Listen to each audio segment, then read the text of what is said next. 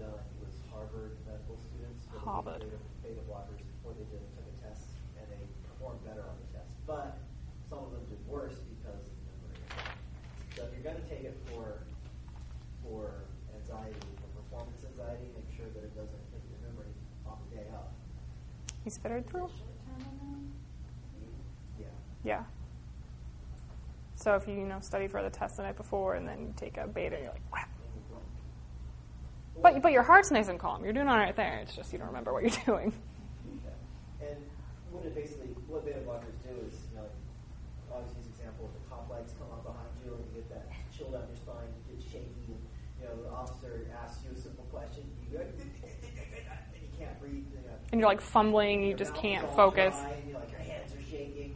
So what it does is it blocks the, the That sympathetic response stimulation. to your sympathetic response. So your heart doesn't get all poundy. So you just feel like, huh, okay, sure, whatever. So I had, we've had some students who've been on beta blockers for uh, various heart problems, and they're just like, yeah, The Trillo, we mellow. never get affected by any of this. We're never stressed out. We're like, well, no wonder, because you're on a beta blocker. You cheater. Would a beta blocker work for cheating a lie detector test? Possibly. Huh. Ryan, you would think Possibly, that. yeah.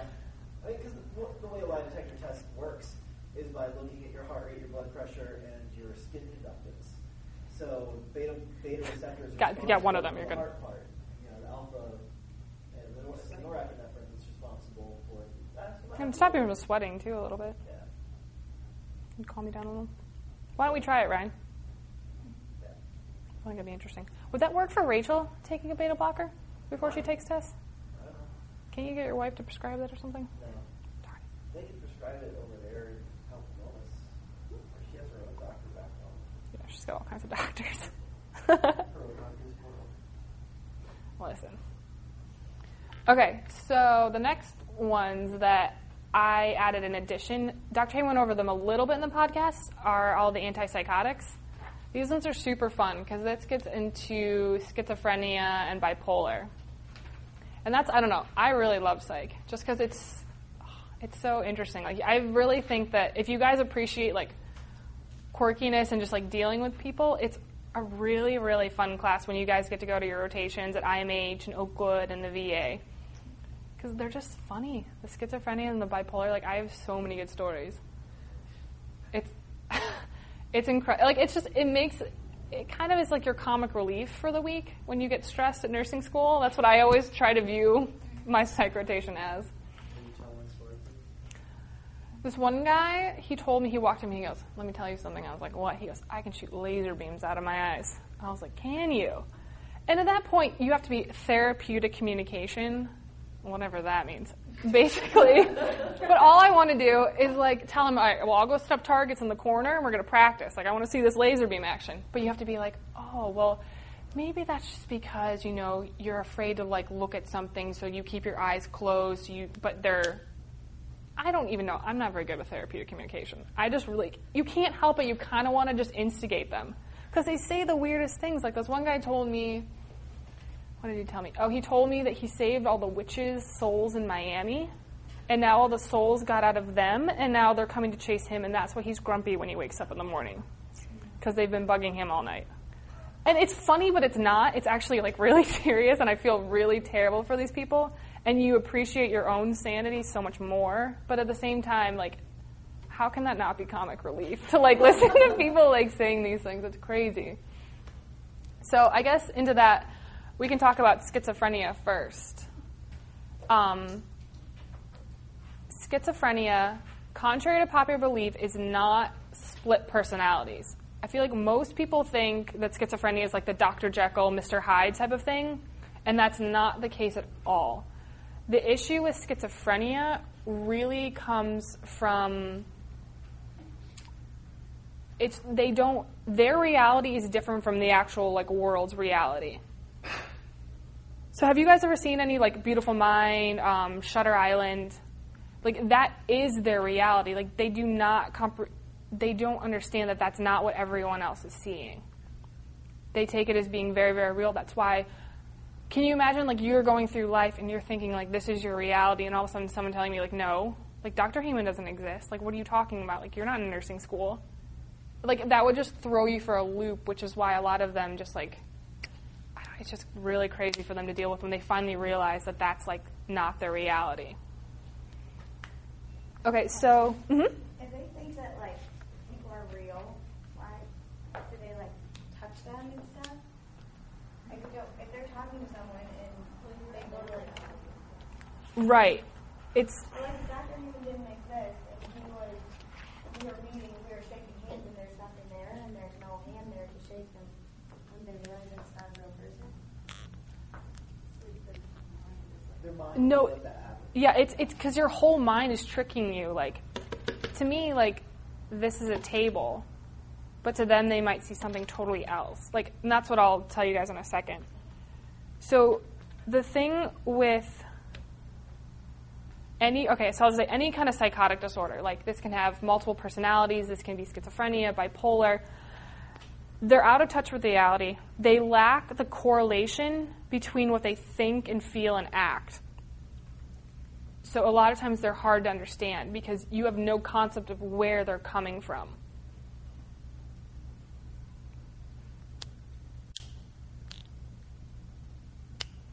And like I was saying too, there's always that disturbance in the ability to distinguish between what is reality and what is their own subjective reality. And the whole thing comes down to subjective, which is what you're saying about like, can they touch it? It's like, well, their mind is completely tricking them into thinking that this is like a solid table. And then usually, like I was saying too, is that it's very troubling for them, and they usually have pretty serious disruptions in relationships between people and their environment. Because if they're freaking out for the bugs crawling on the wall and they're going nuts, it's like, but you guys are thinking that they're completely nuts, so, but they see, physically see those bugs climbing up the wall. Okay, so the thing with schizophrenia is that there's things called positive symptoms and then there are negative symptoms. Positive symptoms, if you want to think about it, it's things that you have that you shouldn't have. So they're present, but they should not be. And examples of those are hallucinations. You can have delusions. I know. Paranoia and grandeur. Okay, so let's start with hallucinations. There's a difference between a, an hallucination and then an illusion. Hallucinations, there's. Okay, let's do illusions first. Illusions always have some kind of reality based something. The person's just interpreting interpreting it wrong. Thank you. But I'm saying, like, okay, so I could see that chair and I could think it's an alligator. And you'd be like, what is wrong with you? But that's what I'm seeing it as. Or they hear, this actually happened when I was at Oakwood. There was a huge wind gust that went by, and he was like, see, all those voices are whispering at me. So they're misinterpreting an actual physical, like, sight, all of, like the five senses, they just interpret it as something that it's absolutely not. Now, a hallucination is it's just pulled out of absolutely nowhere. Like they're like they see bugs climbing on the walls, or the big one, the number one hallucination is auditory. So they're hearing voices in your head. That's the number one hallucination, even over visual. So they're hearing the voices in their head, and that's when you want to see if they're like command voices or if they're just kind of talking. Because a lot of times the command voices tend to be more negative, and they're telling them that so if they're saying that they're hearing voices or, they're, or they're, you're talking to them and all of a sudden they're off in another conversation, it's because they're listening to the voices that are going on in their head. And you kind of, when you're in the psych facility, you want to see what those voices are saying. So you, at that point, you're not like supporting. They're, you're basically saying like you're hearing voices like that must be frustrating. I don't hear them, but like what are they saying to you right now? And you want to find out if they're like command, like telling them to commit suicide type of a thing. Yeah.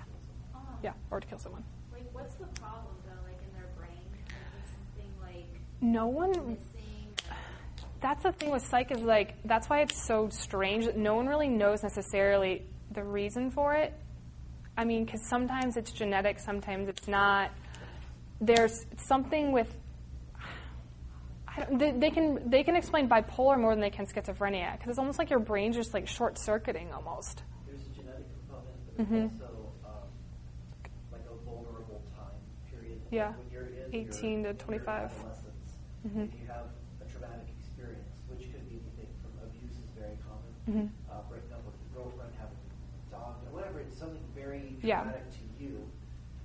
If you're in that, if you have that vulnerable genetics, you're in the vulnerable time, and you have that event, then it can cause schizophrenia. Generally speaking, by the time you get to 25, there's very little risk of schizophrenic.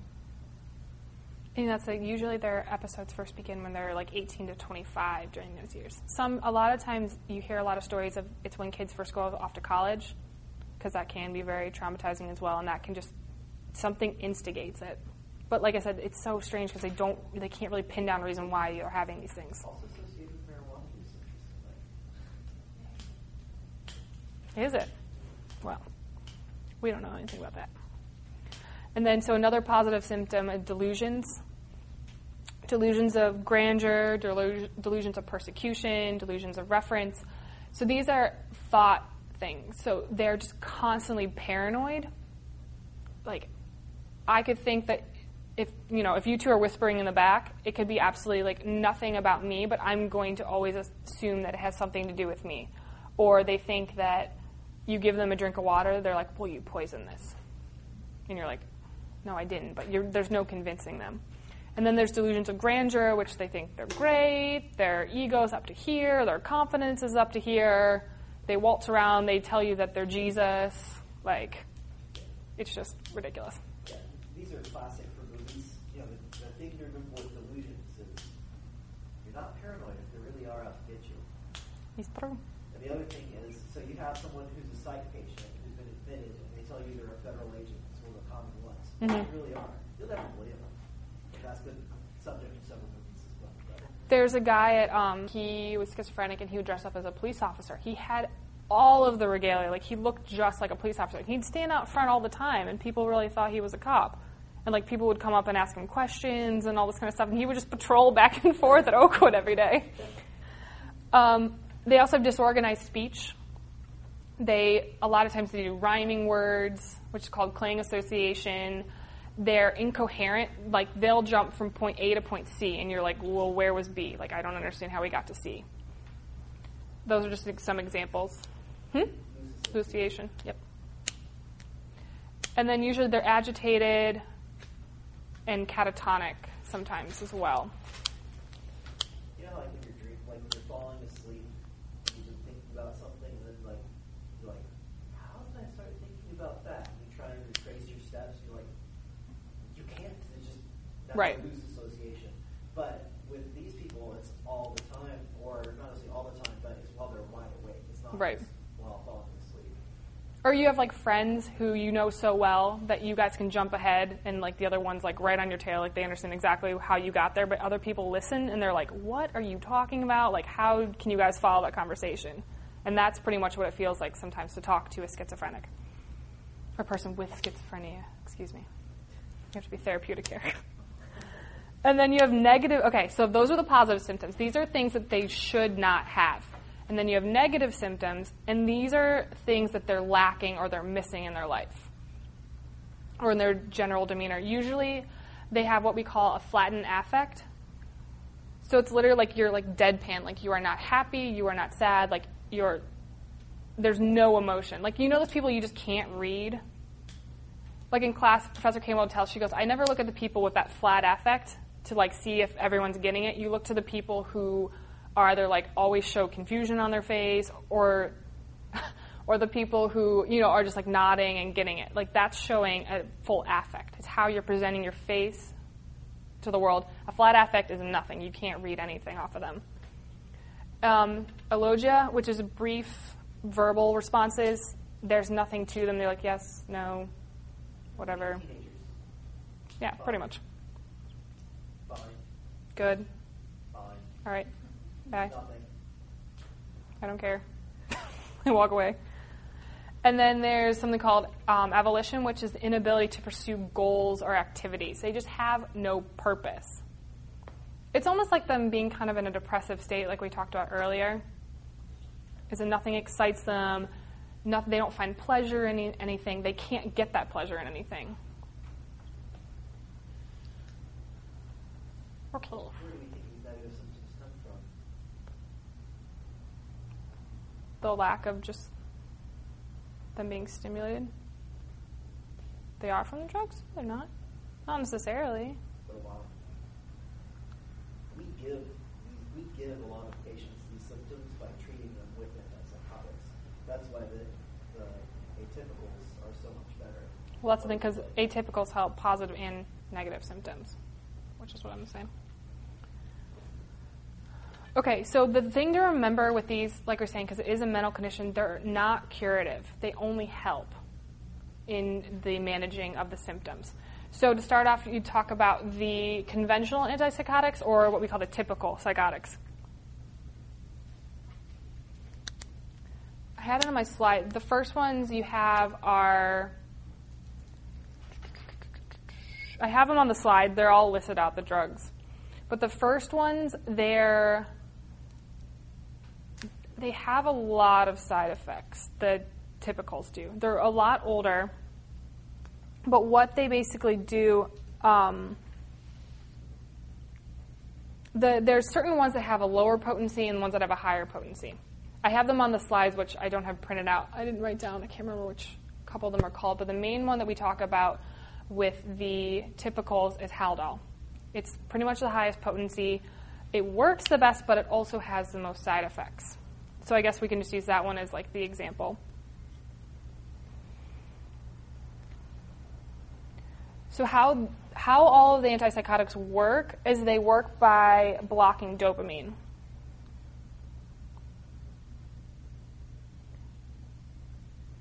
So if dopamine can't stimulate, it kind of settles them back down.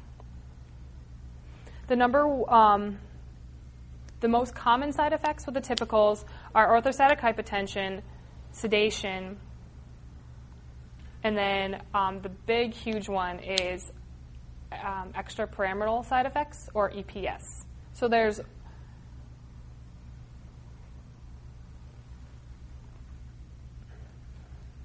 the highest risk for the EPS symptoms, which I'll tell you guys about in a second, is with Haldol.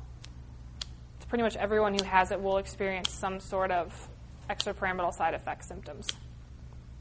But it also has less blood pressure problems, which is the orthostatic hypotension, and less sedation as well. Okay, so basically, the side effects kind of go almost like in chronological order. So what you have first is like within the first like 1 to 14 days, they're pretty much drowsy. You pretty much turn them into a zombie once you've put them on an antipsychotic. Which is why a lot of times the antipsychotics are originally they're supposed to be given at night because that way that's not going to affect them as much. Okay, so you get the EPS symptoms, extrapyramidal side effects, because of the blocking of the dopamine in your brain. So you're not getting enough dopamine, which leads to these symptoms. And EPS mimics Parkinson's syndrome, which you guys talked about last week, I believe. So what's the deal with the imbalance in Parkinson? But what what are the whole like neurotransmitter things? You have too much or too little dopamine. yeah, too little dopamine in contrast to your acetylcholine, which is why the Parkinson's disease gives you these, gives turns your body into that, and so this is just drug-induced Parkinson's syndrome. Is a lot of how is the best way to kind of describe it. So usually by the fifth day, they start getting the dystonic reactions. So it's basically there's all kinds of different ones. So you have involuntary like stiffening. Your body like a lot of times they'd have like spastic face so their like faces like going like like twitching and like just making like just strange motions where you're like what like what is this person doing? They have buccal spasms so their mouth is just like they're just kind of doing weird things. They have facial tics so you see them like squinting or like doing odd things like that there's something called um, torticollis which is they like their head is like thrown back like this and they like they're like literally like frozen like that. Like, have you ever had like a neck injury and you can't move your neck? Like that's kind of what it is, but it's induced by this. It's called torticollis. Like tortoise, like. And then there's something called opisthotonus, which is where their body ends up like this. So like their like midsection is thrust forward, and their ba- and their head and their neck, and then their body is like this, and they walk like this, like they're literally like crunched backwards like that. So you notice that a lot of the behaviors that we associate with crazy people are actually from their drugs. Right. Which is why people are like, you're still not better. You're like, well, actually, it's because of my drugs. They also have oculogyric crisis, which is where the eyes roll up in their head and they're like stuck like this. And it like rolls way back in the head and it's super creepy if you see it. and then they have corporal pedal things, so they're just like rocking all the time. So like all these dystonic things are just like frigid. Now the thing with them is is that a lot of psych patients are really, really clever and they want their meds. So a lot of them will fake it, which is why you want to watch them throughout the day because it's like all of a sudden if they're just like walking around normally, all of a sudden they go like this and they walk up to you and they're like, "Excuse me, can I have some drugs?" Because I'm like feeling like whatever. You're like, "Well, you're just you know faking it." Why would they want drugs? There, a lot of them, like you were saying, they're just drug seeking. Like they, some of them don't want their drugs because they don't want the effects of being normal. But some of them, like they just they want some kind of something. I, it's what I said. It's really funny, but it's really like serious as well when you're like dealing with them. Um, you can give them benztropine or diphenhydramine to kind of help with those. And cogentin, which is an anticholinergic to counteract. Mm-hmm. Cogentin is one of the drugs that you Yeah. learn for Parkinson's. Okay, so then after two to three weeks, they go into akathisias. Well, Professor Campbell says two to three weeks. The book says it's longer. So I'm, it's subjective. Like I'm saying, people respond differently. So the akathisias, inability to stand, sit or stand still. They're restless, restless. They have insomnia. And you can give them beta blockers, benzos, or, like I said, cogentin's usually the one that we gave them most at Oakwood for the side effects of these drugs. Within four weeks, usually they develop the full pseudo Parkinson, Parkinsonism. So that's like, do you guys remember some of the things about Parkinson's? They have the tremors, the rigidity, more akathisias, drooling, the festinated gait. They have kind of like a grimace, like scowl look on their face. Um, they lean forward. They have that cogwheel, kind of like, like, like their muscles go like this. Like you can go up and down, but this is like, like they can't. Their body's like not letting them. It's kind of like with your bicep and your tricep. If you're holding your bicep like sick, you can't undo it. Like you can't pull down because your biceps like tensed. That's kind of how it is. Is that they're not like their body's not letting them go through that full like muscle movement. And that's another thing is a lot of times if the people are faking it, they'll like tense up. But if you can kind of just swing their arm down, then you know that that's not actually real. It's like even if you're still trying to help them, you still they still can't go any faster. And they have the blunted affect, which is what we were saying, which is also a symptom of the negative, is also a negative symptom. So, like Dr. Heyman's saying, a lot of times you don't know if they're actually being helped in certain cases because the side effects mimic the actual like disorder. And again, give Cogentin for those things. Okay, and then these, all of those are in response to too little dopamine. Eventually, what happens is that it's usually about six to 12 months later, about 15 to 20 percent of patients develop this. It's called tardive dyskinesia. And tardive dyskinesia is actually um, having too much dopamine. So they're going to get hyperkinetic, involuntary movements of especially the mouth, the lips, and the tongue. So they're like puffing out their cheeks, like they like freak out. Their tongue's doing weird things. So they're like flicking their tongue in and out. Their cheeks are puffing. Their lips are moving strange. They also have like wave like motions of their extremities, so they can't really sit still, and they're just kind of like wiggling. They kind of like sway to the side. But the earliest sign to look for with tardive dyskinesias are um, tongue movements. So they're like flicking their tongue. It looks like they're like catching flies almost. Like they're like little froggies. And the thing to remember about tardive dyskinesia is that usually, because it's later on in your treatment, the reason why it sometimes comes on is because the drug has been either reduced in its dosage or they've stopped taking it. Because kind of what I'm thinking happens is that when you're blocking like the dopamine, eventually any kind of stim like if the drug is being reduced, your body's going to like overcompensate. So once they're being stimulated with dopamine again, it's going to the dopamine is going to act even stronger in their body by giving them these this tardive dyskinesia. So that's why it's like when you've reduced the dosage of the drug, or they or they just stop taking it because they're not being compliant with their regimen. That's when you usually start seeing it. Six to twelve months. It, these are later effects. You're not going to see it right away, and you can actually. Um, I mean, honestly, what would help would be to increase their antipsychotic dosage. It would make it go away, but at the same time, eventually, they're still going to get it. And it is potentially reversible if they can catch it right away and get take them and like do corrective measures. It can go away, but usually, if you let it go for too long, it's actually permanent. And drug holidays do not influence the eventual appearance of tardive dyskinesias because over time it just builds up. Okay, so in addition to all of these wonderful side effects, it has more side effects. You have reduction of seizure threshold. So if they do have a seizure condition, you want to increase their seizure meds. Um, a big one, especially with Clozaril, which is one of the Clozaril is one of the lower dosage um, typicals. They can go. They have agranulocytosis.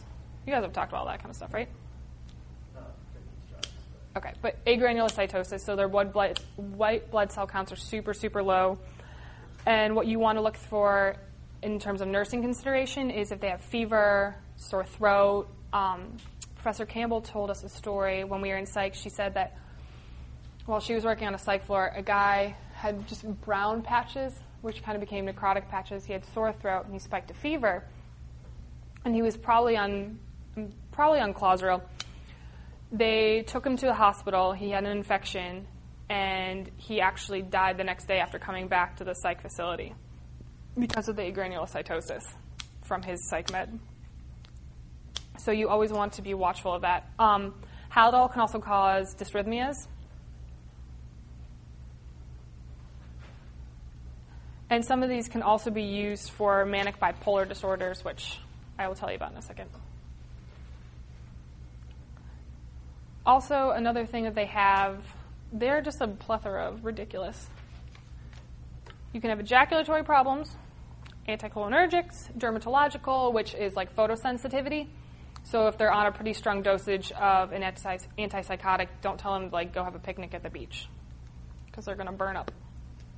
You can have galactorrhea, weight gain, amenorrhea, gynecomastia, and then something called neuroleptic malignant syndrome, that um, usually how most people get it is potentially sometimes in surgery people respond to it, and um, succinylcholine can usually can instigate it in someone. But what happens is it's deadly. It develops within probably about 24 to 72 hours after starting to take these meds. So especially when you first put someone on it, you want to watch them for these symptoms. So they're going to have rigidity, sudden high fever, sweating, blood pressure problems. Usually their temperature can get 106, 107, 108, so they're basically like cooking. Um, you want to give them dantrolene. I don't. You won't really need to know this, but Med-Surg one they talk about it. And then um, you would switch them to an atypical because the atypicals don't cause this. So then you have your second generation antipsychotics. These are work best. Um, the, like I said, the typicals work on the positive symptoms. So they're going to get rid of all the hallucinations, the illusions, the delusions. But the good thing about the second generation is that um, they work for both positive and negative. So the second generation, you have Clozaril, Zyprexa, Seroquel, Risperdal, Geodon, and Abilify. These ones have much fewer side effects. The chances of EPS are like way, way, way, way, way lower, which is why they're always um, more of your drug of choice than for the old ones. But there is weight gain. You can have cardiovascular problems. Um, it's also dyslipidemia as well as diabetes. You have increased risk, risk for those, so you want to watch out for the metabolic syndrome having to do with diabetes.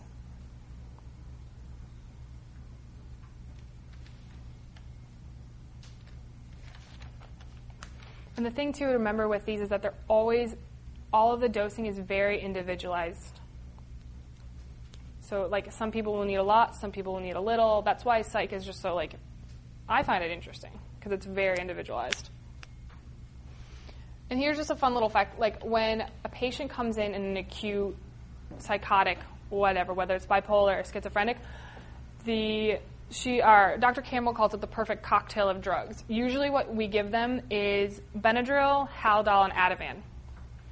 Three of them together um, work to basically sedate the person, calm the person down, and it's she uh, Dr. Campbell's telling us it's pretty much the safest combo you can give them. Like just you know any Joe Schmo coming in from off the street, you don't know anything about them, you don't have any physical on them, anything.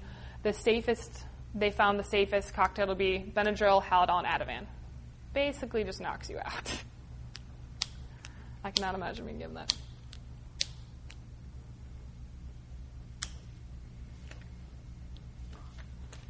Okay.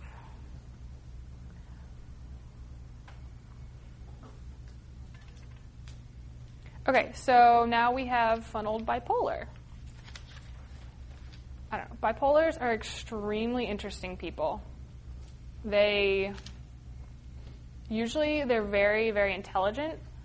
They're and they're also like varied on extremes. So basically what you have is that let's say this is just like this right here is your flat affect okay? You have your normal day life. You know you have your highs and lows but basically you're still kind of just like mediating around normal life. Like you're happy and then something happens and you're sad and then you're happy but you're still kind of on this main drift a bipolar person, when you have a manic episode, they're like way up here. Like this is just their constant like and this isn't like anxiety attacks where you have like moments of it. They're literally always in this manic state when they're when they're experiencing an episode. They are extremely impulsive, egotistical, very confident, very flamboyant. Um, and while it might sound kind of fun to have this like constant energy, at the same time, it's also these people will go out. This one guy told me he bought $800 in lox and bagels to disperse to his neighborhood. He didn't have $800, but he just went and ordered it from like TooJay's or something like that. And they brought it in, and then they're like, well, you can't pay for it. But, and then some people will go out and sell their cars for $5. Like, they'll go out and start a business adventure and have like nothing behind it, but they back it with like $100,000 and then, you know, they've lost it. They dress ridiculously because they think they're sweet. Like, these people are just on this like constant, constant, constant high. Yeah. But it's like really intense euphoria, like all the time. You can also have something, um, it's called hypomania, which is like you're, you know, like when you're just like in a pretty good mood. It's just like up here. It's not at manic, but it's not just like your normal everyday happy either. It's like pretty much above that. And then also bipolars end up down here in this depressive state. So a lot of times they can range between these. But as you can see, the fluctuation of a bipolar is much, much greater than like a normal person.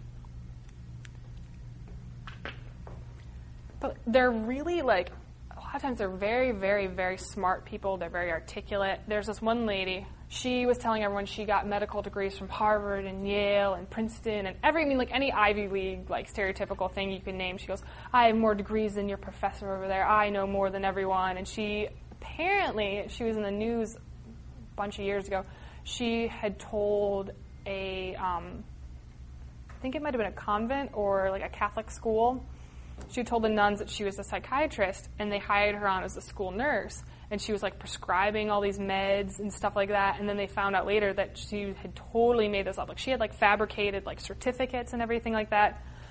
But she thought in her delusion that she knew all this information, and so she would just walk around she was just very charismatic. All the patients trusted her. They told her more things than they would tell their psychiatrist.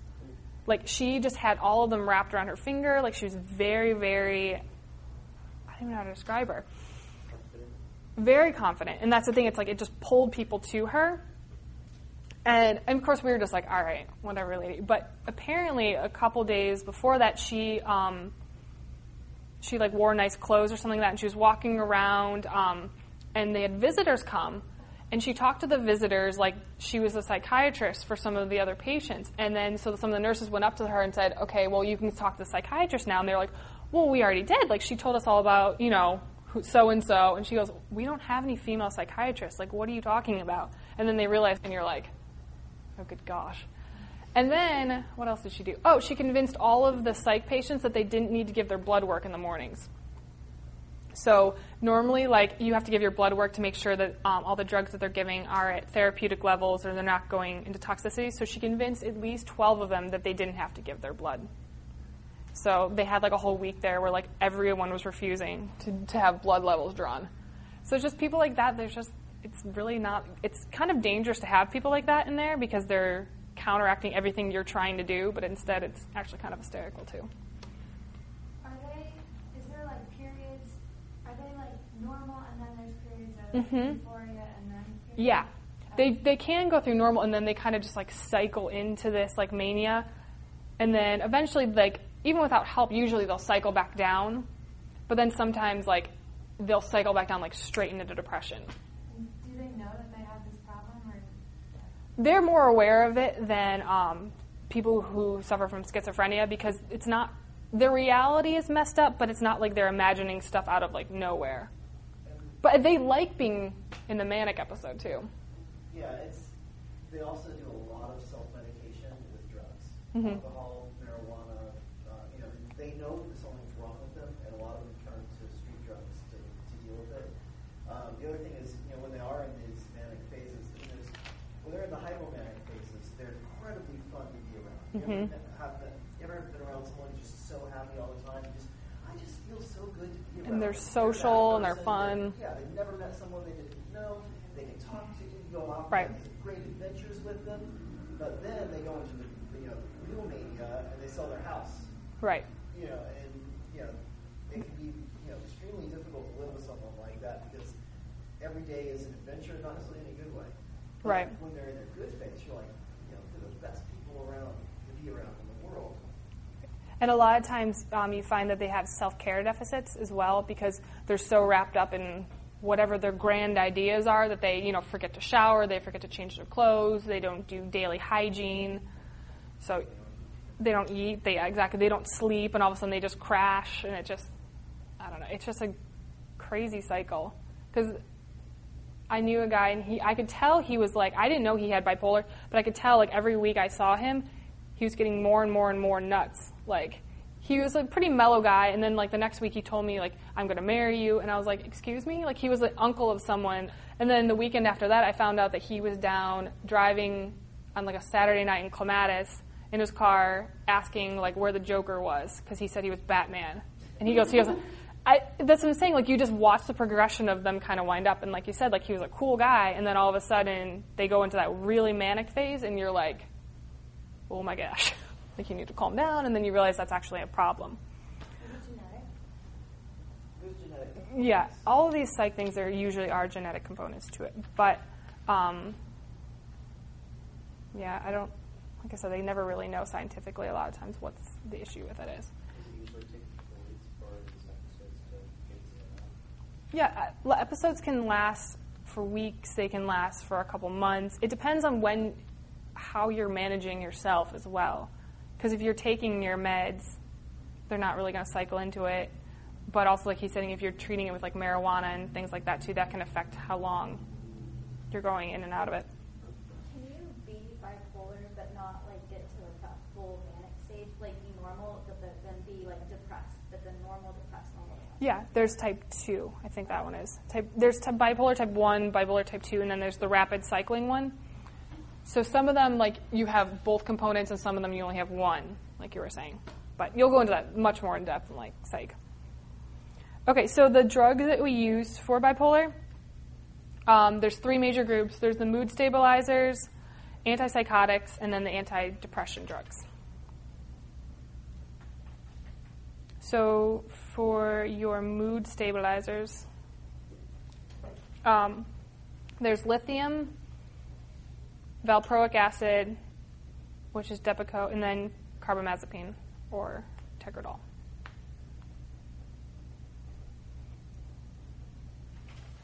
So they're used to relieve symptoms during a manic or depressive episode, and they're also used to prevent the reoccurrence.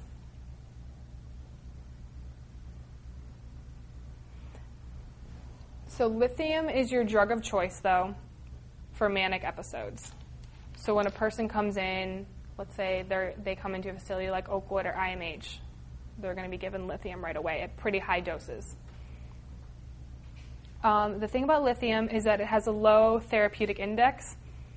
So, like, as you guys know, that just means the window of being therapeutic and then toxicity is like super, super small. So, it's very easy for them to become toxic on lithium. Um, the other thing, too, is it has a very short half life, so it's usually given in divided doses throughout the day. Um, it takes five to seven days for the full benefits to really take effect. It'll start working like, you know, within a couple days, but just it takes more like that week to kind of get even better, and then it takes two to three weeks for your full on benefits to happen with your manic episodes or your depressed episodes. Um, the one thing with lithium too is that it's really important because lithium is basically just like an element in the periodic table, and it's really close to sodium. It's really important to watch your sodium levels as well because your kidneys are going to treat sodium or treat lithium the same way it treats sodium. So lithium excretion is reduced when sodium levels are low. Because if you think about it, if your sodium levels are low, your body will want to retain sodium, and by doing so, it's also retaining the lithium.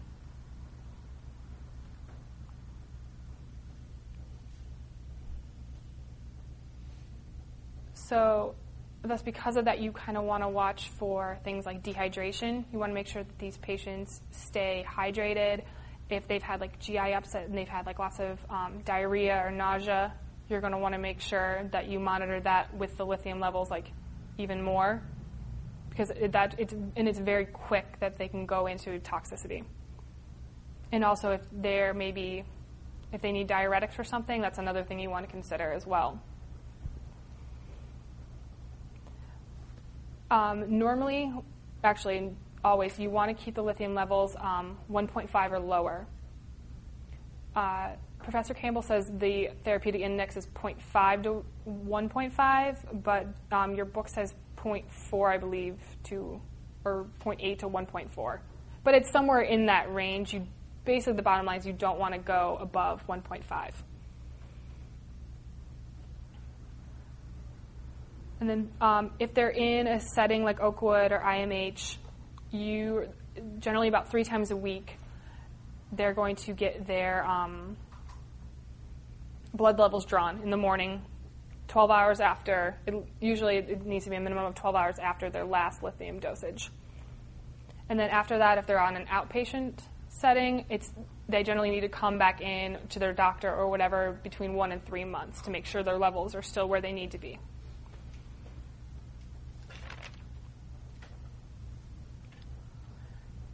So when you talk about lithium toxicity, usually you see GI problems like nausea, vomiting, diarrhea. um, hand tremors. They're usually going to complain of thirst, muscle weakness. They're going to have incoordination, and usually they're going to have pretty slurred speech.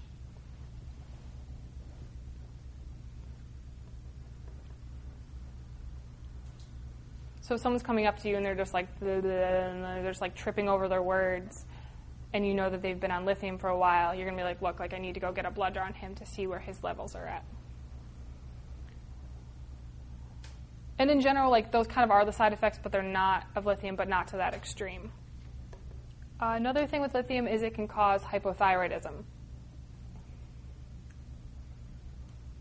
by either affecting the pituitary in the brain, or it can. Um, what it really does more is affect iodine's ability to combine the T3, T4, so then it's not being effective in your body. So you can get a goiter, the thyroid goiter, but um, the thing with it is, is that if it's stimulated by the lithium, as soon as you um, stop or lower the lithium, it, the hypothyroidism is usually going to be reversed.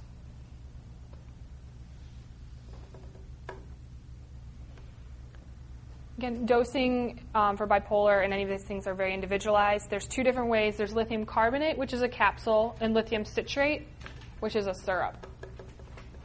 So what you do is you'd have the syrup, you'd have like their cup of water, you'd pour it in there, not water, but like a juice, and then you'd watch them take it.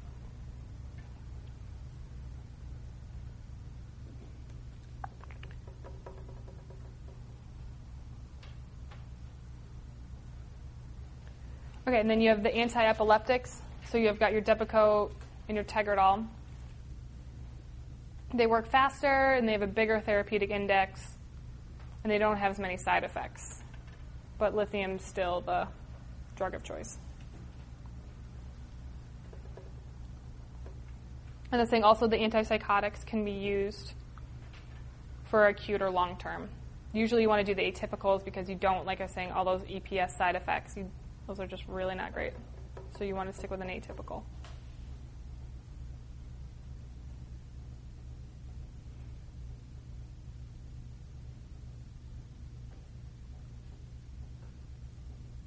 Okay, so if you get, um, if you give an acute manic, if, if an acute manic comes in, you know, valproic acid or lithium are usually the options. Now, if they're also depressed, you always give them a combination of a mood stabilizer like lithium and then the antidepressant. Because what you can do is if you give them just an antidepressant, it can cycle them right into mania. Because it's not like a usual depressant. So that's why um, I know Dr. Heyman talks about this in the podcast. If you think, if you're prescribing someone an antidepressant because you think they're depressed, and all of a sudden two days later they call you like, oh my gosh, you fixed me, I'm better, like thank God, like now I can go on with my life, and they're like super elated. You're like, whoa, whoa, whoa, whoa, whoa. It's not supposed to take effect for two to three weeks. There's no way you're better. This person probably has bipolar, or is probably bipolar. So what you want to do also with the antidepressant is make sure you first rule out any chance that they might have might be bipolar. Because otherwise, you're going to start them into that manic sequence, and then they're selling their house and their cars and buying lox and bagels for their neighborhood and anything else they can think of. Wearing capes, running around town looking for Batman, and all because you gave them an antidepressant.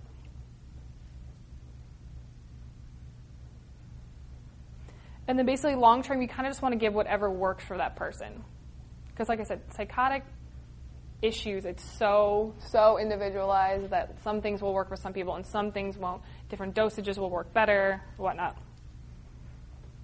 And the issue, I think, mostly w- with these patients is that it's very hard to get them to really stick to their drug regimen because either the bi- a lot of times people with bipolar they like that high feeling that they have. They don't want to be normal because that's boring. Yeah, like just made them normal. Like they're not cool with that, so they're not going to take their meds because they're like, well, I don't want to feel like you know, like a nice. Fl- to them, it's a flat affect type of a feeling. And then a lot of times, if they do end up cycling back into the manic, they're not going to remember to take their meds. They can't remember to brush their teeth. Like they're not going to remember to take their drugs. And this game, the same with um, people with schizophrenia as well, because of their just skewed sense of reality. If you're not like understanding reality, it's not like you're like, oh, I need to take my med in the morning. Like, so you need to make sure that um, they're constantly. It's really great when they have like a family system that can really help with that. Obviously, a lot of people don't, which is really sad because there's such a huge like homeless population and just like a poorer population in this area that you'll see a lot next year. Um, but that's why it's great with some of these facilities. They're really good with their outpatient setting. They're really good about calling us people like, look, you, like you haven't been in to get your meds. Like, where are you? Like, we can help you. We can bring you in. So you need like psych nursing. Like, you really need those people who legitimately care to hound after these people because a lot of times they're not compliant with their med routine. And then there's also um, electroconvulsive therapy, which can be used, real fun stuff um, can be used for anything depression, it can be used with bipolar. So, electroconvulsive therapy, um, I know people think it's kind of like a outdated type thing, but they actually do use it. It's considered normal practice for some people because it's the only thing that works for them. Um, so basically, you're charging the neurons in your brain, kind of almost like doing like a system restart.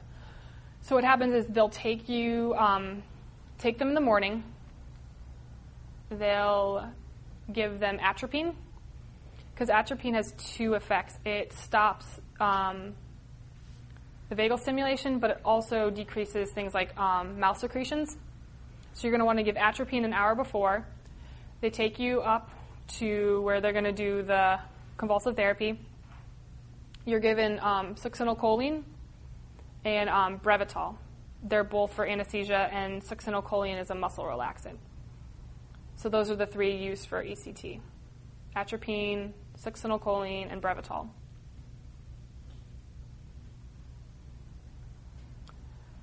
Basically, they kind of hook you up, shock you with a good amount of voltage. Um, and opposed to like what you see in movies where they like where they like shock them for a really long time, it's usually less than a second that they sh- that they shock them.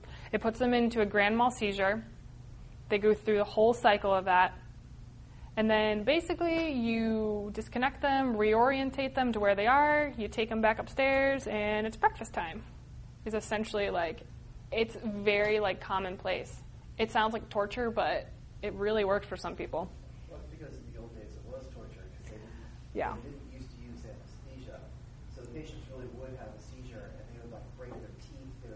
Yeah. break their tongues off, they would, you know, like they would break bones from the seizures. But now it's considered safe because you do give them the muscle relaxant, so they're not like stiffening up as much. And you do all like the you know seizure precautions. Muscle relaxant is the paralytic. Paralytic. Suc- I thought succinylcholine was a muscle relaxant. Yeah, it, it's, it actually prevents muscle Traction, contraction. okay. It's not, it doesn't just relax muscle, it, it's a neuromuscular blocker. Okay. So yeah, that's why they gave it because otherwise it really would be torture. It's terrible. But yeah, it's like I said, like literally you take them in the morning, you do that, it's real quick, it's like 10 minutes, they have their seizure, they recover, and then you bring them back up and it's breakfast. Is that Like- No, usually um, it can be given maybe like three times a week, um, and you usually have like a period of like six months where you're like getting treatment. And like I said, it doesn't work for everyone, but for some people, like they don't respond to antidepressants like they need to, so then they put them on that. And a lot of times, like, or if they forget to take it, sometimes it's an easier way of doing it, or if they're not responding to SSRIs or TCAs, but then you've given them an MAOI and they're not responsible enough to also watch their diet, this is like another way of helping them. Because that's the other thing. If they're going to psychotic type things, you don't want to give them like an MAOI because you want to make sure that if you're giving a drug like that, like these people are actually going to stick to the drug regimen. Like you don't want to give it to someone who's not going to pay attention because of just the side effects of like the blood pressure and all that kind of stuff. So yeah. Do you guys have any more questions or anything else that you want me to go back over? Because I know with depression it was a little bit tricky to get going, but is there anything that you guys like missed or you want to hear again or You didn't something get- Yes. no? But I think, I think He I'm did just, really good. I just Yeah, want to like listen to it again. Yeah, I'm Yeah. probably only going to put the uh, the antipsychotics bipolar part. Yeah, because the other stuff is virtually just what Dr. Heyman has. Um, how much of this lecture is going to be like using? Um, not that much. Yeah. A lot of it, you said it's Yeah. psych, so.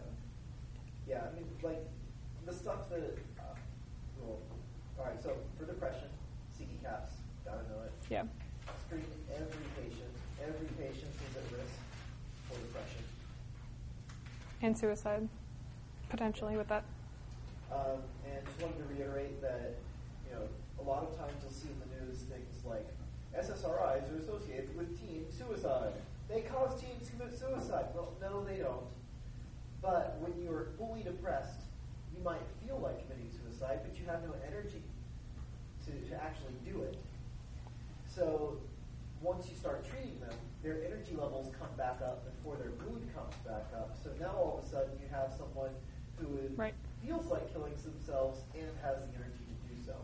So it's not that the drugs cause them to commit suicide, but that if they're not adequately supervised in that vulnerable time, there's more opportunity for them to commit suicide. That was the thing, like right there. So then they're here in their depression. You give them the drug here, and like you said, here, their mood's not better, but they have more energy. So like you're saying, on this up, on this like upward curve, that's when you need to be the most cautious. Um, among all of the different uh, S, uh, all the different antidepressants, supposedly all of them are equally effective if you can get them to a high enough dose. Right. And the, the, the big if. And with the tricyclic antidepressants, the big problem is side effects. There's so many side effects, it's hard to get them up to a therapeutic dose. Um, for the MAOIs, it's all the interactions. It interacts with like all of them too. Like you never put an SSRI or SNRI if you have an MAOI. Yeah. So with the SSRIs the SNRIs, the difference between them is the SSRIs are selective for only serotonin. The SNRIs affect both serotonin and norepinephrine. Um, the SSRIs, like she said, you got to know um, major side effects, especially the weight gain and the uh, sexual dysfunction. But also, it makes patients sometimes feel very flat like they'll say that they don't feel like they can respond either happy or sad. They're just kind of flat. Um, patients with Paxil especially tend to describe very vivid dreams when they start taking it. Um, and you, you have to withdraw them. You have to start them slowly and you have to withdraw them slowly. So you, patients shouldn't just stop taking them all of a sudden. Um, It's pretty much the case with a lot of drugs. and SSRIs and SNRIs, although they both can treat anxiety, they can both cause anxiety as well. Uh, the, uni, the unipolar versus bipolar, that you know, because it takes several weeks for them to work, if they get better a day or two later, it wasn't depression, it was bipolar. Um, psychotic features, you can have depression with psychotic features where patients begin to lose touch with reality and have either hallucinations or delusions. So that's one of the things that if a patient has that, they will need to have antipsychotics. And there's a huge growing number of amounts of depression in kids. And a lot of times with, with teenagers, it's not really depression, it's bipolar. And so those patients need to be on an antipsychotic as well to prevent them from going into mania. Um,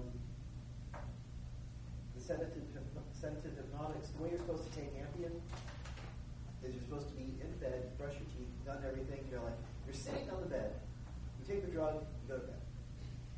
You don't like you're supposed to take go for a walk with your dog. Yeah. Like Go- make some macaroni and cheese before you go to bed. Yeah, you're not supposed to like, okay, I'm gonna take it. Now I'm gonna brush my teeth and take off my makeup, and now I'm gonna read my. It's supposed, it's supposed to be the very last thing you do before you go to bed. I have a question. I've been told by someone that if you take Ambien and you fight through the sleep, that you can hallucinate. Is that Oh, true? yeah. Oh yeah. And you, And if you wake up in the middle of the night, you can hallucinate. right, which leads to. Poor little elderly people Right. being even more confused. Yeah. I the, the Ambien reps used to come to our, our doctor's office, and they were all on Ambien, and they're like, "It's the best sleep ever. You just feel so rested in the morning." And they were just like fake advertising. No, they really they, they're all on it because Buy they, this they, drug, it's awesome. I want to try it. I can't go to sleep for anything. My aunt, my aunt takes it, Mhm. and um, she says like she'll wake up in the morning and she'll like have like cookies in her hair. Like she'll like wake up and she'll like eat in the middle of the night. my mom took Yeah. it. She woke up in the middle of the night. She got in her car. You know, she got in this huge crash and like has no recollection of it. What? They uh, like thought she was like on all these crazy drugs and like. I swear, I was just trying to oh sleep. But yeah, it's not wild. Yeah. I'm gonna go call your mom right now. Yeah, they do like weird stuff. Wasn't there like these blocks we didn't play? We used to be really like doing wild games. People were being really. Well, I knew that a lot of teenagers were fighting through the sleep so they could hallucinate. Because it doesn't make you sleep. All it does No. is it makes you makes you relax. Right, so you sedated that you sleep. So those thoughts that are racing calm down type of thing. But I would not be a perfect candidate for that because I never get eight hours of sleep. I mean, I guess I could take it at like 12. Yeah, for the uh, for the schizophrenia, uh, the main thing to know is the difference between positive and negative symptoms, uh, and which drugs do which, um, and then which ones cause extrapyramidal symptoms. And for bipolar, you know, the drugs of choice, and the difference between regular depression and bipolar. That's what you need to know for the test. But all the other stuff will be very helpful for you once you get Yeah. to uh, Psych. psych. Um, and then one thing that you'll also need to know is, um, you know, that table of the benzos, which benzos are used for which uh, problems. And you need to know how long it takes after you stop drinking alcohol before you get delirium tremens. Oh, yeah. DTs. Um, I think you have to look it up. I was messing with those things. It's just kind of like- Yeah. Yeah, you have DTs to look it up. DTs will go into effect um, usually about 72 hours after their last drink. But it can occur as, as Yeah. early as 24. They can. So it's in that 24. But it's would- 72 yeah, within that. That that the patient's at risk. And the reason we care about that is, you know, when you withdraw from, from heroin, hmm oh, it sucks. Right. Sucks rocks. But you're not going to die from it. Right. But DTs, you actually can. You can, and people do die from them all the time. So that's why it's dangerous. And what's the drug of choice for preventing DTs? That has to do with alcohol. Alcohol withdrawal. Dexo, the one that. So any Yeah. benzo will work. Yeah. But the Mhm. ones that are used, Librium's the main one. It's definitely the standard of care for withdrawals. Their blood pressure is going to skyrocket. So wait, other than the benzos, know which drugs do what with them? know which ones do which and, and uh, which ones are the DTs. Okay. When they come on and what is treatment or preventive work. And the thing to remember too with um, you'll talk about some psych too with um, overdosing on drugs and stuff like that. Usually, kind of the key thing to remember is that when you're up on that drug, which includes alcohol, like if it causes like high blood pressure and it's making you want to high, when you come back down from it, everything drops. So like if you're like cocaine, your blood pressure's like going crazy, and then you get off of it, you're gonna have really low blood pressure. So with alcohol, the big thing is that your blood pressure drops when you have um, when you're drunk. But then when you're coming off of it and potentially going to these DTs, your blood pressure is going to just skyrocket. So it's usually always the opposite. So if you're really high when you're high, when you're coming off, everything's going to be low. And if when you're on the drug, everything's low, when you come off, everything's going to skyrocket. So then can you treat that like by drinking more? Like, but Oh, Until yeah. you go into respiratory lower depression and die. Absolutely. You you can prevent Yeah. disease forever by, by using alcohol. Yeah. And in fact, most hospitals have whiskey on the formulary, and it can be ordered by a doctor. Because if, if you have a patient who's an alcoholic and you don't want to deal with the alcoholic alcoholism right now, give them a shot of whiskey a day, and that will prevent the disease. It's usually it's not like you know if you're a social drinker on weekends and stuff like that, you're not going to get DTs. These are like you know the alcoholics who go on binges. You know, These, these are people who drink well, a liter of whiskey. like literally half their blood's probably alcohol and the rest is just regular blood. Like, No, because your tolerance level for alcohol in your body's like physical dependence just gets higher and higher and higher. So, a couple shots aren't really going to do it for you. That's when you know you have issues.